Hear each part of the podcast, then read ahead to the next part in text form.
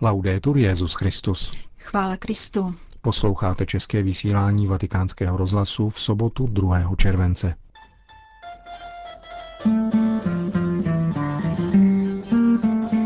Papež František oslovil zvláštním videoposelstvím účastníky ekumenického setkání Společně pro Evropu. Novou strategií migrace je posílat na cestu samotné děti, upozorňuje předseda Papežské rady pro pastoraci migrantů kardinál Veilio. O situaci rozhovorů s tradicionalistickým bratrstvem svatého 50. uslyšíte v interview s monsignorem Pozzo, který je zodpovědný za tento dialog ze strany svatého stolce. Dnešním pořadem vás provázejí a hezký poslech přejí Jan Gruberová a Milan Glázer. Zprávy vatikánského rozhlasu. Vatikán Mnichov, hlavní město spolkového státu Bavorsko, v těchto dnech hostilo ekumenické setkání v rámci iniciativy Společně pro Evropu, kterého se účastnilo více než 300 křesťanských hnutí a komunit. Organizátorem akce, která se letos konala pod titulem Setkávání, smíření a budoucnost, je dílo Marino, hnutí Focolare. Právě v ekumenickém centru tohoto hnutí v Otmaringu se roku 1999 uskutečnilo první setkání několika katolických a evangelických společenství, ze kterého se postupem doby vyvinula mnohem širší síť, jejímž hlavním cílem je oživit křesťanskou duši Evropy.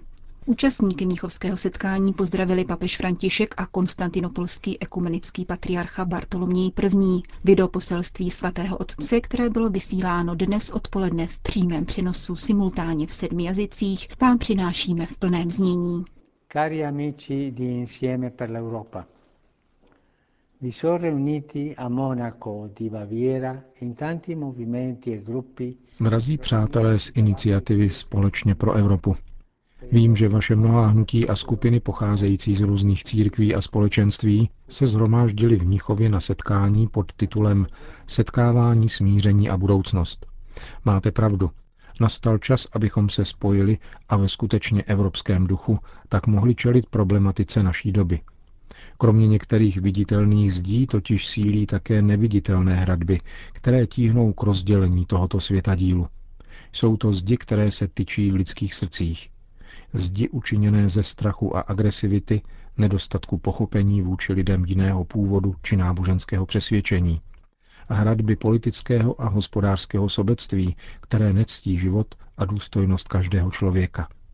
Evropa se ocitla ve složitém a výrazně rozpohybovaném světě, který je stále více globalizovanější a tudíž stále méně eurocentrický. Pokud známe tuto epochální problematiku, musíme s odvahou říci, je zapotřebí změny, Evropa je zvána k reflexi a přemítání nad tím, zda její nesmírné bohatství, prostoupené křesťanstvím, patří do muzea, anebo je dosud schopné inspirovat kulturu a darovat své poklady celému lidstvu. Zhromáždili jste se, abyste se zaobírali touto otevřenou výzvou, před kterou Evropa stojí. Zároveň však předkládáte svědectví o síti, která v rámci občanské společnosti pracuje na přijetí nejslabších a znevýhodněných lidí a prokazuje jim solidaritu, aby stavěla mosty a překonávala vyhlášené i skryté konflikty. Quella dell'Europa è la storia di un continuo incontro tra cielo e terra. Evropské dějiny jsou příběhem trvalého setkávání nebe a země. Nebe ukazuje k otevřenosti transcendentnu, Bohu, kterým se neustále evropský člověk vyznačoval. Země označuje jeho praktickou a konkrétní schopnost řešit situace a problémy. Také vy, Evropská křesťanská hnutí a společenství, jste nositeli mnoha charizmat, božích darů, které je třeba dávat k dispozici.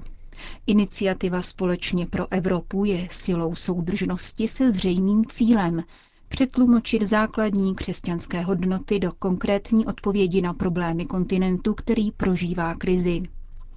Váš životní styl se zakládá na vzájemné lásce, kterou prožíváte v evangelní radikálnosti.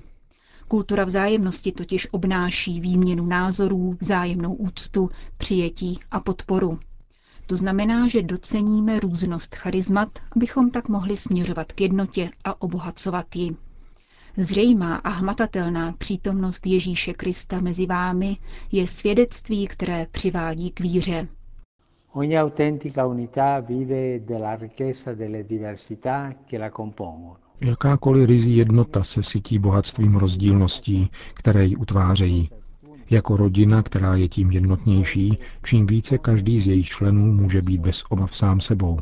Pokud se Evropa chce stát rodinou národů, musí opětovně do středu postavit člověka, být otevřeným a přijímajícím světadílem a pokračovat nikoli pouze v ekonomické, nýbrž také sociální a kulturní spolupráci. Bůh vždy přináší něco nového. Kolikrát už jste to ve svém životě zakusili. Jsme však dnes vnímaví k jeho překvapením. Vy jste směle odpověděli na pánovo volání a proto jste povoláni, abyste poukazovali na novost, kterou vnáší do života a dávali tak vzejít plodům Evangelia, plodům, jež povstali z křesťanských kořenů, které již 2000 let vyživují Evropu. A tak budete přinášet ještě větší úrodu. Udržujte svěžest svých charizmat, posilujte své společné bytí a nadále jej rozšiřujte.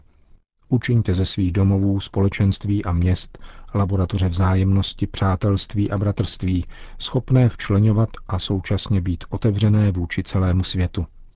Společně pro Evropu, dnes je to nezbytnější než kdykoliv dříve. V Evropě složené z mnoha států dosvědčujete, že jsme děti jediného Otce a mezi sebou bratry a sestrami. Jste cennou sedbou naděje, aby Evropa opětovně nalezla své poslání, kterým je přispívat k jednotě všech lidí. Perché l'Europa la sua vocazione di contribuire all'unità di tutti. Zakončil papež František video poselství, kterým dnes pozdravil účastníky Mnichovského ekumenického setkání společně pro Evropu. Vatikán. Papež vyjádřil hlubokou bolest v souvislosti se včerejším vražděním v bangladešském hlavním městě Dáka. Telegram zaslaný prostřednictvím kardinála státního sekretáře Pětra Parolína mluví o nesmyslném násilí páchaném na nevinných a barbarském činu proti Bohu a proti lidskosti – Papež svěřuje všechny oběti božímu milosedenství a ujišťuje o svých modlitbách za příbuzné obětí a zraněné. Násilí, ke kterému se přihlásil samozvaný islámský stát, připravilo o život asi 20 lidí, většinou cizinců, zvláště Italů a Japonců. Vatikán. Migranti opět riskují život, aby se dostali do Evropy.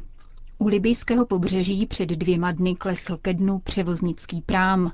Deset žen se utopilo a 107 migrantů bylo zachráněno. Předseda Papežské rady pro pastoraci migrantů varuje, že tragédie se budou opakovat.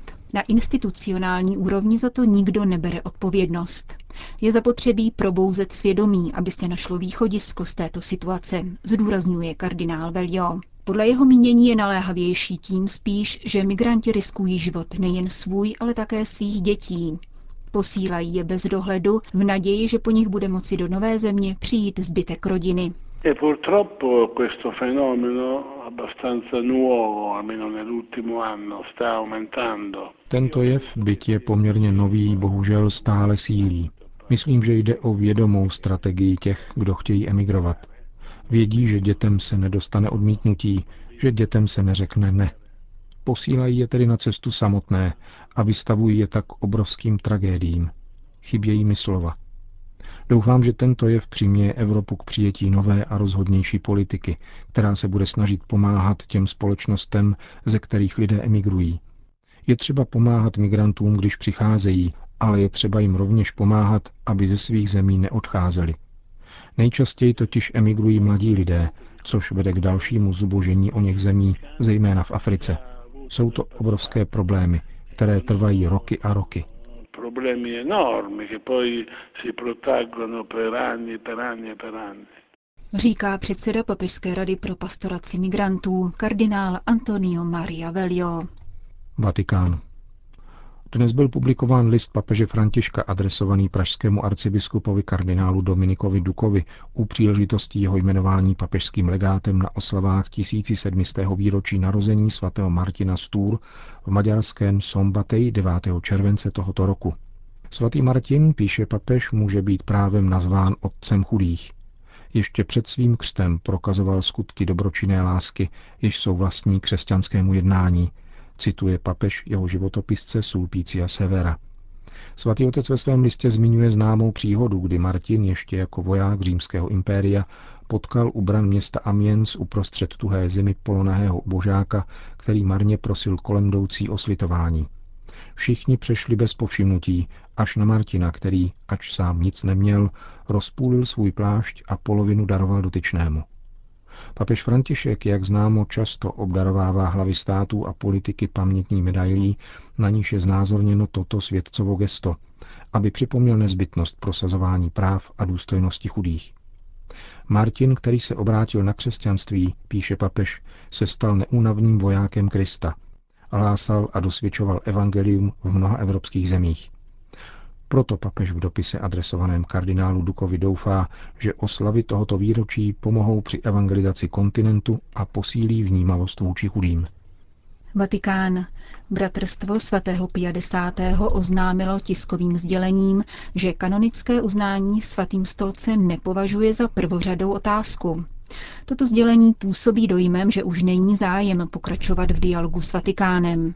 Vatikánský rozhlas proto požádal o názor monsignora Guida Pozzo, sekretáře papežské komise Ecclesia Dei, která se zmíněným bratrstvem vede rozhovory. Komise Ecclesia Dei nepovažuje toto sdělení za signál k zastavení dialogu. Zmíněné tiskové sdělení nepojednává o konkrétních otázkách, které jsou předmětem dialogu a konfrontace mezi bratrstvem a papežskou komisí. Řekněme, že nepřidává nic nového k již dobře známým názorům bratrstva na situaci dnešní církve. Lze také dodat, že zmiňuje-li se chybějící kanonické uznání, pak pro svatý stolec toto uznání představuje zásadní podmínku toho, aby katolické dílo mělo plné církevní společenství ve shodě s právem, Kanonické uznání chybí a pracujeme na tom, aby bylo. Nejde však o nějakou notářskou záležitost, nýbrž o podstatnou podmínku. Co jsou pro vás klíčové body, na kterých společně pracujete? Jde stále o ty též otázky věrohučného a disciplinárního řádu. Týkají se církevního učitelského úřadu, tradice, druhého vatikánského koncilu, tedy notoricky známé otázky, které není třeba opakovat. Nedávno papež František přijal představeného bratrstva svatého 50. Existuje nějaká stanovená frekvence těchto přímých či nepřímých kontaktů? No, non è, non, non ci sono Nejsou stanoveny žádné přesné termíny. K setkáním dochází mezi komisí Ecclesia Dei či našimi delegáty a představiteli bratrstva. Došlo však k velmi důležitému setkání se svatým otcem na soukromé audienci, kde monsignor Felej mohl předložit svoje hledisko. Bylo to setkání velmi srdečné a zajisté se stane součástí vedeného dialogu a především vzájemné důvěry, kterou společně vytváříme. Není tedy vyloučeno, že budou další setkání, ale zatím nejsou plánována. Benedikt XVI. věnoval velké úsilí dosažení jednoty s bratrstvem svatého 50. Je papež František stejného náhledu? Ano, řekl bych, že skutečně ano. Papeži Františkovi leží na srdci jednota církve a vše, co může tuto jednotu usnadnit. On je stále velice disponibilní. A ze říci, že je to jeho mentální habitus. Myslím, že to postřehnul také monsignor Felej. Nemůžeme však ani popřít, že dosud existují problémy, které je třeba řešit a zkoumat. Ze strany svatého stolce tedy trvá otevřenost, ale také pevnost.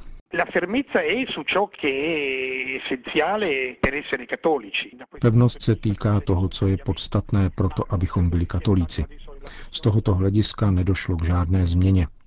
Nemyslím však, že nyní jde o otázku pevnosti. Jde pouze o vyrovnání se s konkrétními problémy a snahu vyřešit je společně, Otevřenost trvá v tom smyslu, že jsme se dobrali konkrétních otázek, s nimiž je třeba se vyrovnat a snažíme se je řešit. Bude zajisté třeba času, ale je také třeba, aby existovala vzájemná disponibilita. Říká monsignor Guido Pozzo, sekretář papežské komise Ecclesia Dei, zodpovědné za vedení rozhovorů s tradicionalistickým bratrstvem svatého 50. Končíme české vysílání vatikánského rozhlasu. Chvála Kristu. Laudetur Jezus Christus.